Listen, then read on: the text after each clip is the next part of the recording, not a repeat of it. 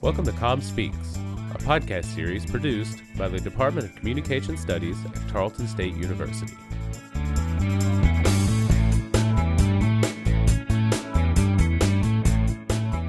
On today's episode, we celebrate the department's 15th anniversary. You'll hear about what was, what is, and what will be concerning communication studies at Tarleton State as faculty, friends, and students celebrate our 15 year journey of excellence. From our studios here in Stephenville, Texas, here's your host, Dr. Tracey Holley. Welcome back. This is Dr. Tracey Holley with the Department of Communication Studies coming in once again to introduce you to some of the faculty members in our department to get to know them outside of the classroom. And today I have Ms. Prairie Parnell Indes? Endres? Endres Parnell. Endres Parnell. Well, it's the other way now. Okay, I got it backwards. It, you know that that one's one I always have to stop and think about because it's so odd that some of our systems won't let you use both of Oh, your last name. Dr. Helby Mason has the same problem, and I'm like, it's just a hyphen, but apparently the oh, systems. Apparently Yeah, it just won't work for us. So I always forget it's not just Parnell. There is more to that. So, Pri, I'm going to uh, start off just a little bit about your history here at Tarleton. Now, you said you've been here since 2009. Yes. So you've been here, yes, nice, uh, 13 years. Oh, 13 years. Do, do, do, do, Oh, that's, why everything's. That's why everything comes out this semester. Oh no! I realized that a minute ago. I thought I should maybe I shouldn't tell her. But you started off. Tell us about the capacity you actually started off in, because you weren't full time at first, were I you? was not. I came in as an adjunct, fresh out of grad school. I taught. Uh, I've been teaching consistently for Lubbock Christian University since Mm-hmm. 2004, and then I finished my second master's from Tech, and I taught for Texas Tech. And I thought I was going to move permanently into their program, but my husband got transferred to Dallas. Oh, so yeah. Now, I, quickly, I'm going to butt in because you said second masters. Second master. Woohoo! That's pretty. Pr- what is your first master's in, and where's it from? My first master's is a Master of Fine Arts, which is a terminal master's in theater with an emphasis in acting and directing from Texas Tech as well. See, so this is what's really odd. And a lot of people who don't understand academia don't get this. You actually have a terminal degree. If you were in a theater department, you'd be do. done. I would be done. Done. But because you're in a different department, you don't have a terminal degree in our field or uh, what they consider related, like Right. edu- higher ed or whatever. So that's just that's so strange to me that you could have a terminal degree, but you're not a ter- yeah. So it is different in academia, and it's changed a lot just over the years I've taught. So you did come on full time, but you started as a visiting, but then you moved up into you're here, and that's good. All right, excellent. Well, I wanted to tell everybody you've done such a great job, and you've you've really brought so many things to the department, and this year you were rewarded for that. You are Yes. honored. You want to tell us a little bit about your reward, your award, not reward, award. Um, I received the Engaged Faculty Award uh, for work with students, and I try to always keep students at the forefront of everything I do. Uh, whether that's a student org or just getting out into the community or trying to recognize students that uh, maybe aren't getting seen the same way by other faculty, uh, especially LGBTQ students, but also students with disabilities. Um, we I try to make sure that my student orgs are accessible to anyone and everyone. Uh, LGBTQ folk especially have a pretty strong connection to uh, kind of the Asperger's, autism, uh, anxiety, depression kind of connections, but we see it in the horse groups as well. And so we just want to make sure that every student on campus is heard and, and seen. And so I go out of my way to try and make sure that there's accessibility in my classes and that they feel like they can come to my class and then maybe branch off somewhere else and have Right. even more uh, connection and acceptance. Yeah, I think that's one of the greatest things you bring to Tarleton is that those what we've known as disenfranchised students, the ones that don't get noticed. Uh, it's it's not that people don't want to notice them. Sometimes it's that they don't know how to look, you know, and to see what they see and know how to approach and make this work. And you bring that. You you get them acknowledged and noticed, and that's that's a great thing you do for the department. So congratulations on that reward award, not reward. you were it was well deserved. It was well deserved. You. And you do work with the LB LGBT. you do. plus. And I'm so happy you can just say plus now because I get lost after LGBTQ. I, you were trying to give me the other initial, and I'm just, I'm old. I'm old. I can't do it. Just what, plus. Thank you. And thank you to all the people that did that for this old people. I appreciate you doing that. But, but you're also uh, faculty advisor, I believe, for the Gay Straight Alliance here at Tarleton. Tell us a little bit about that because that's such an interesting organization. They're in so, So- much. Oh, it's a it, it's got a really diverse history. When I first got here in 2009, it was called Texans Promoting Tolerance, and it was um, headed up by Dr. Quasi, and then uh, they sort of ran out of students. They weren't attracting as many students, and so by 2010, uh, GSA had kind of reemerged from TPT, and it had a different set of advisors. And I was just going to the meetings to go to the meetings because I had been active uh, in my undergrad and graduate at my other universities, and so I was just hanging out. And then one of the advisors got a different uh, job and transitioned, and so I took over his position. And ever since then, they've been stuck with me. Yeah. oh, I bet they don't feel that way. Are you the sole advisor right now? Currently, I am the sole advisor. Okay, because I don't know a lot of organizations they prefer to because to split some of the duties. So right now you're you're carrying that load by yourself, and that's a big load. So We would prefer to as well, but uh, I can't seem to keep a co-advisor. They get moved on to bigger and better things. Mm, well, maybe we need to talk a little bit more about that amongst the faculty because I bet there's someone really good that would do that. And um, since we're on this topic, I'm going to cover two things because this is in the news a lot. First of all, I do know a lot of your research is related in this area. You want to talk about some of your research? Yes, and the majority of my research focuses on transgender identity. I study the way trans people are portrayed in the media, in the news, on TV, in movies. Um, I study the way we speak about them, the Oh, that's interesting. uh, the way that people use prefixes, like do we say you're transgendered, which you shouldn't say, or are you transgender, or are you trans? And I study how linguistically we make use of pronouns and how we protest pronouns or accept pronouns, how we argue about the singular they. um, Uh, you know, and I, I, I love that you're bringing this up because I've just started in my mind to try to say they, even when I'm talking about he or she more often, because I don't want to, first of all, misgender anyone, but also it's like our language has not caught up, and that's what you're talking about. no. We, why don't we have new pronouns? Why are we so stuck? Can't we just have new pronouns? well, we do have new pronouns. But- People just don't want to use that. Ah, tell us some of them they don't want to use it. Would you would So we have Z, which is ZI. So Z, Zim, Zer. Z Zim Zer? or I always to me they sound the same, but they're written differently. The other one is Z or G with an X, so X I, X E, X R, X E R. Yeah. So Z Zim there as well.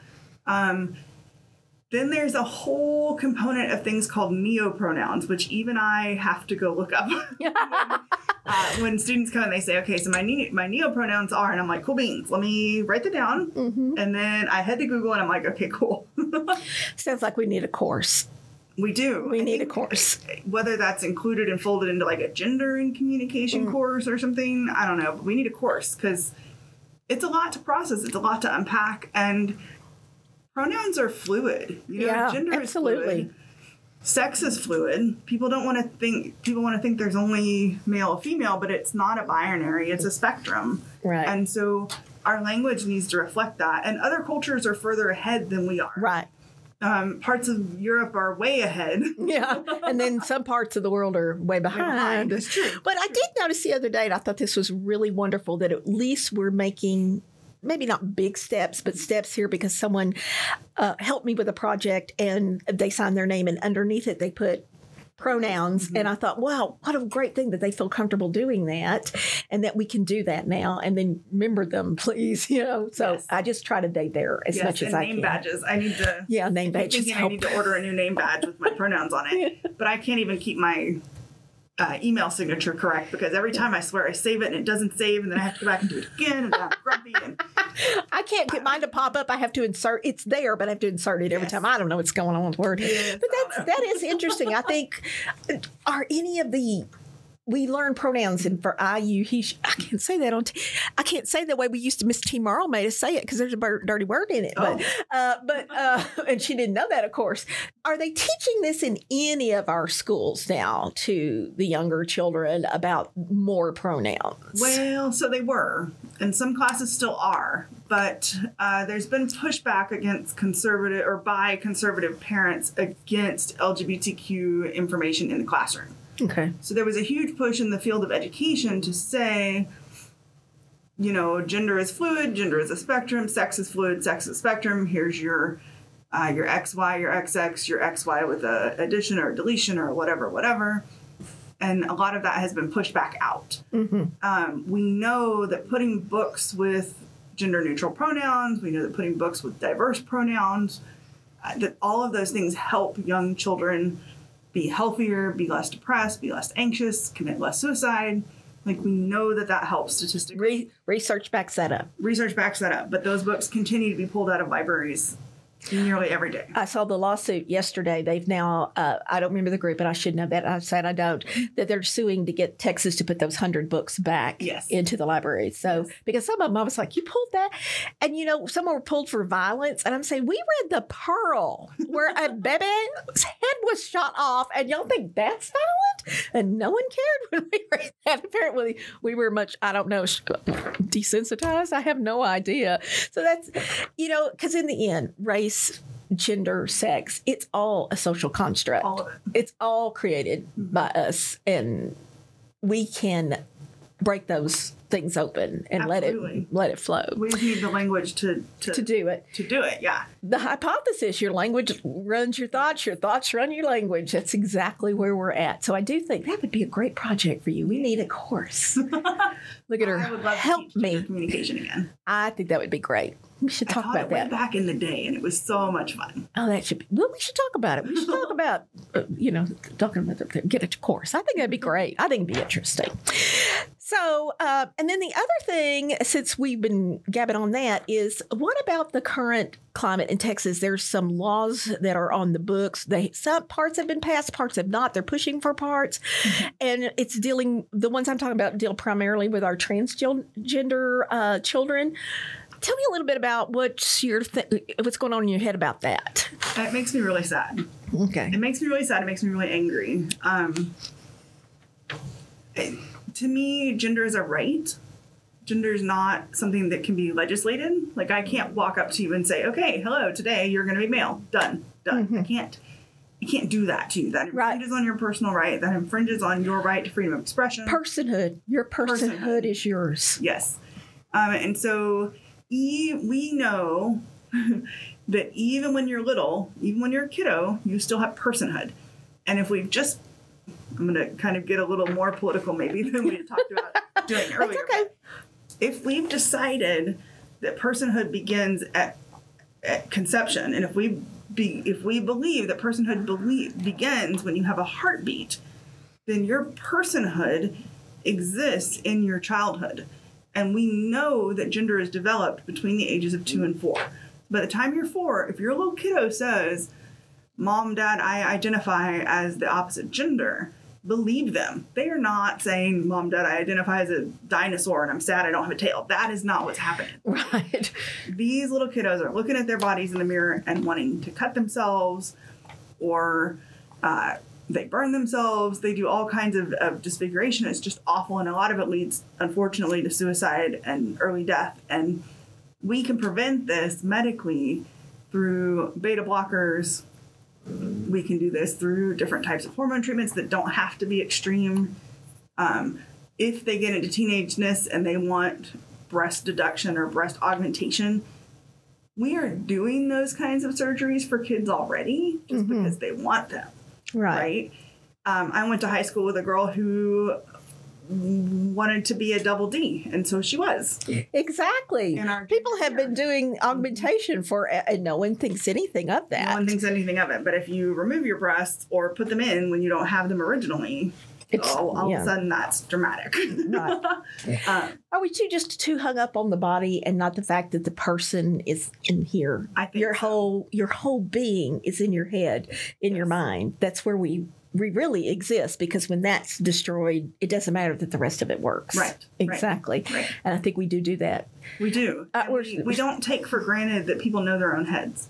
Yes. And sure, sometimes there are mental illnesses that cause you maybe to not believe what's in your head. Oh, yeah. This is not one of them. That's not one of them. And We- and the American Medical Association, the psych, others, uh, they are all on board with that. This is Yes. not. It once many moons ago was, you know, but that was from horrible things to trans people. yeah We did horrible things, but horrible things. uh, historically we've we've evolved a really long way and we have really good care and we can identify really early that kiddos are telling the truth and that that's really how they feel and you might hear stories of people who detransition not very common Very uncommon. very uncommon It's it's like I, I've just got to tell you this. Um, when we the a few years ago, when they first started pushing to take down the Confederate flags, and someone on Facebook put up this picture of this very elderly black man who had a Confederate flag in front of his head. I believe it. I said, you found the one guy, Yeah. and you put him all over social media. And if you notice, every time you look, it's the one guy. I said that is not an argument. A- so they go find mm-hmm. the one example they can mm-hmm. and ignore the plethora yes of children that will not go back. and one of the reasons we do see primarily for detransitioning is because those people didn't get help in the beginning. If somebody had listened to them when they were little, if they had seen a a proper therapist, not a detransitioning therapist or um, a you're an evil human and we have to rewrite your brain therapist, a conversion therapist. Um, a lot of those people have said we would have sorted this out sooner in whatever direction we needed to go, and we wouldn't have maybe fully transitioned because we would have been we would have learned that we were non-binary, mm-hmm. or we would have learned that we were one of the umpteen million stages that exist along the spectrum. Mm-hmm. But once we start cutting that care, then everything goes to the extremes. Yeah. So then you have to be 100% committed to whatever you are. But are we ever really? Like, I never, I identify as female. I will never wear a dress. I Exactly. never wear skirts. I don't even wear makeup. Yeah, because someone had given me that argument. Well, what if you can't tell between this little girl who thinks she's a boy and a little girl that's a tomboy? I said, "Ah, you will know the difference. You will difference. know that. yeah, trust me on this one. Yeah, because I identify as female, but I'm not a girly girl, and I never have been. My mother wasn't either. But if you stack you and I next to each other, you're definitely more feminine than me. exactly, it's the spectrum, and I think it's a sad in a way that we have any titles. We should just all just be able to flow and forget about it. But no, that human over there. that human over there. But doing the the thing. And you made a good point though. If they want to argue that a person begins at heartbeat, then personhood begins at Begins at heartbeat. which means that you have no control over those small children who working with their parents and working with a licensed counselor and working with healthcare professional are making those decisions. Yeah. Nobody's going around randomly stabbing kids with testosterone or estrogen. I That's would, not happening. I would think not. I would you think not. just make a trans kid out of thin air. Yeah, it won't work. No, mark it won't work at all. So now I'm going to jump off that. I just keep, poor thing, I'm keep seem like I'm saying the same thing over and over. But I want to talk about one of the things you work, the Gay Straight Alliance, but there are other, I believe, Cross Timbers does this with you every year, the Vagina Monologue. So you just had it. How did it go? It went really well this year. Um, we had to cancel one day because of the snow, Yeah, the, the ice. ice. Yeah. But we're rescheduled for March 18th in Fort Worth. So if anybody wants to come see it in Fort Worth, March 18th. Um, so we performed Friday and Saturday last week, and it went really well. Friday we had our largest crowd to date, which was about 93 people. Oh, excellent. I know we only have seats for 100, so it was real good. Oh, yeah. You're like, yay, but whoa. We down, can only get a little larger. We're so successful now. Have you? Do you want to keep doing it every year the same, the vagina monologues, or do you ever think about tr- tr- doing a different uh, play, a different reading? So I'm of two minds on this Okay. because I feel like I would love, I would love to retire it and say, you know what, we have solved women's issues on campus. There's no more assault. Women are treated equitably. Um, female students are not getting harassed in class. We're okay with saying the word vagina, but we're not. Mm-hmm. So I think until we hit that point, I feel like there's a need for it to keep happening, whether it happens in conjunction with something else or not. I every year I kind of debate that. And every year I add different monologues or I take monologues that people locally write and add them in so that there is more diversity. You're not just hearing the same 12 pieces over and over again. So if you do go see the show every year, you will get different new stuff each time. Um, there are some different pieces. Eve Ensler, the author of the Vagina Monologues, has a couple of other monologue type performances that I would really like to do. One of them is about body image uh, and talking to women about it is still women focused uh, their body language, their body image all over the world, which is really interesting, and it's also based on interviews. And then she's got one called a memory, a monologue, a rant, and a prayer Oh. that's a collection of essays. So they were not specifically written for monologues. She went out and said, okay, here's this essay on feminism. Here's this essay on chauvinism. Here's this essay on LGBTQ rights and compiled them all. Oh, interesting. So that one's almost more of a book book, Right. but you're supposed to pick and choose different ones that you want to do every year. I kind of like that middle one about body image all over the world because I've always said it's not that I'm overweight, I'm out of time because in the Renaissance, I would be beautiful. That's all I got to say. Men would follow me, just trail me down the hall. Oh, look at her. But now it's Yes. like, woo, she's They would say she's so healthy, she's well fed, Fed. Uh, let's she follow got her. nutrients. Yeah, she can give me healthy babies. So let's right. follow her. Oh dear. Okay, so we're going to kind of start winding this down, and I'm going to take you in another direction now because I've just beat you to death in that one. but one of the other things, you are the faculty advisor for the equestrian team. You've been involved with the. Um, um, little horses, and I was going to say the fancy word in my brain. It's not bovine, that's cows, equestrian. And I just said the word, and then I forgot I said it. Th- that entire area, but you do some really special things with it. Will you talk to us about that a little I while? do. So I'm the I do have a co-advisor for the equestrian team. Thank Excellent. goodness. Uh, Dr. Jones in uh, equine science is my co-advisor, and she's awesome. So I picked up the equestrian team in 2012, 2011, 2012, somewhere in there. Um, and we were um, we were kind of in bad shape at that point in time. They hadn't really had an advisor. They've been real hands off, and they had done some naughty college things. And so I came in and I said, we're going to ship shape this because I showed uh, IHSA, it's the Intercollegiate Horse Show Association, both as a graduate student and an undergraduate student. And what's really neat about our program here is that we partnered the equestrian team, which are all college students, with the TREAT program, the therapeutic riding program at Tarleton. Um, and I'm also, I got certified in grad school. So I'm a PATH certified instructor, which is the Professional Association for Therapeutic Horsemanship which means I can teach riding lessons to persons with disabilities.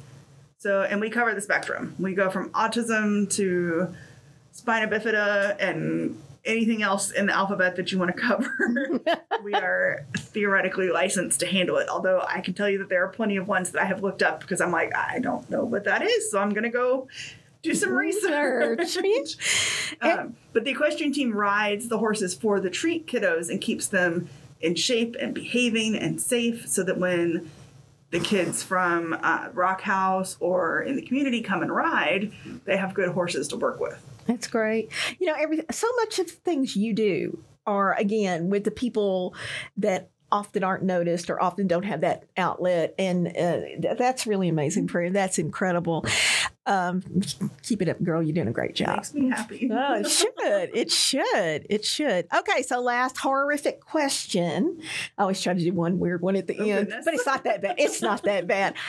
I want you to look at your career right now. What Oh you gosh. doing? Okay. You know, you're at the Tarleton campus. You're on the Fort Worth campus. You're here. Or you do this. You're in that club. You're do, you teach this class. You do. What is the one thing? If you had the power to come into Tarleton and say, "We need this," what is the one thing you would do? Oh wow. Yeah, I'll get you right there at the I'm end. into Tarleton and change one thing. One thing you could make this thing happen. What would you make happen? Wow. This is gonna sound really weird, but I think I would. um What would be part of a? It would have to be a larger plan, right? Yeah, it could be. I want a big plan where our faculty and staff are truly diverse. Like they're a third non binary and a third heterosexual and a third homosexual. And they're a mix of every ethnicity anywhere. So that our students whenever they were walking into a classroom, would get a totally new perspective on the world every class they took. Oh, And that there would be a way, I would love to see like a cooperative, maybe this is my hippie root showing because my parents were both hippies. but I would love to see a way to like share a perspective. Like if I teach, I don't know, uh, the theory of relational dialectics in interpersonal, and then somebody else from a different ethnicity or uh, because I'm in a heterosexual relationship, somebody from a homosexual relationship comes in and says, "Here's how it would look slightly different from my other viewpoint. perspective." So we see all the perspectives and we get the picture because we just don't have the picture. We just don't have the big picture, and I don't know that any university does.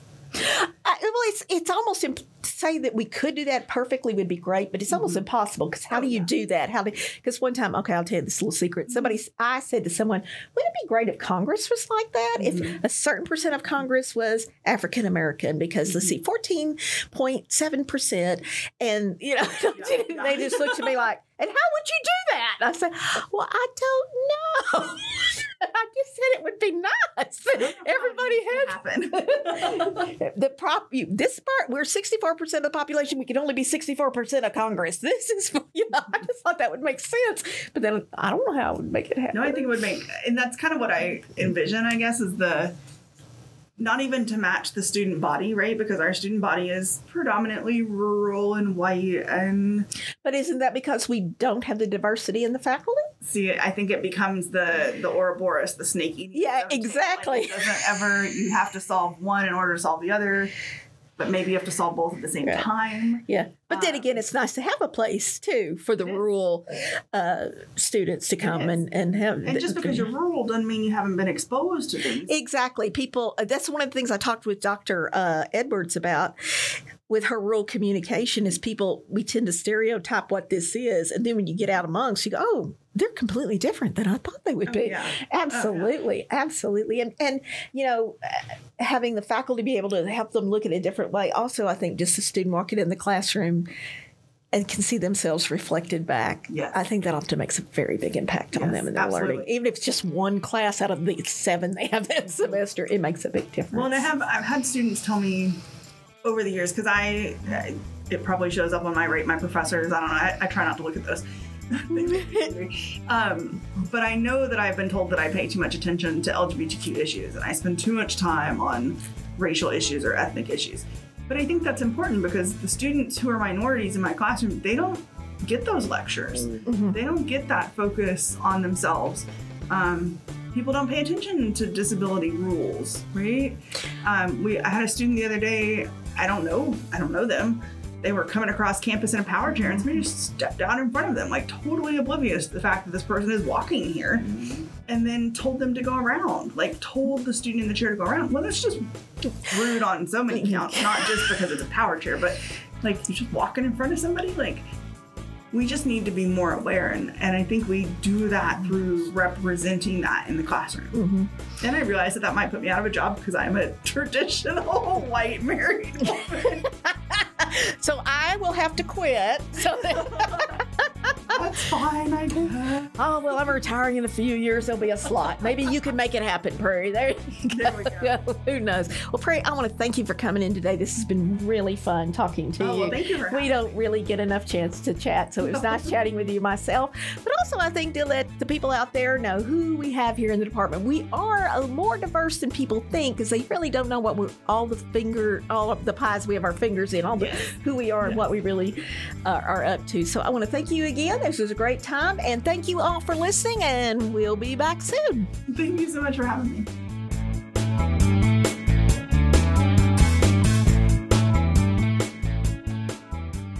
For more information about our podcast series or the Department of Communication Studies at Tarleton, visit us online at tarleton.edu slash communications or find us on social media by searching for Tarleton Comms Department.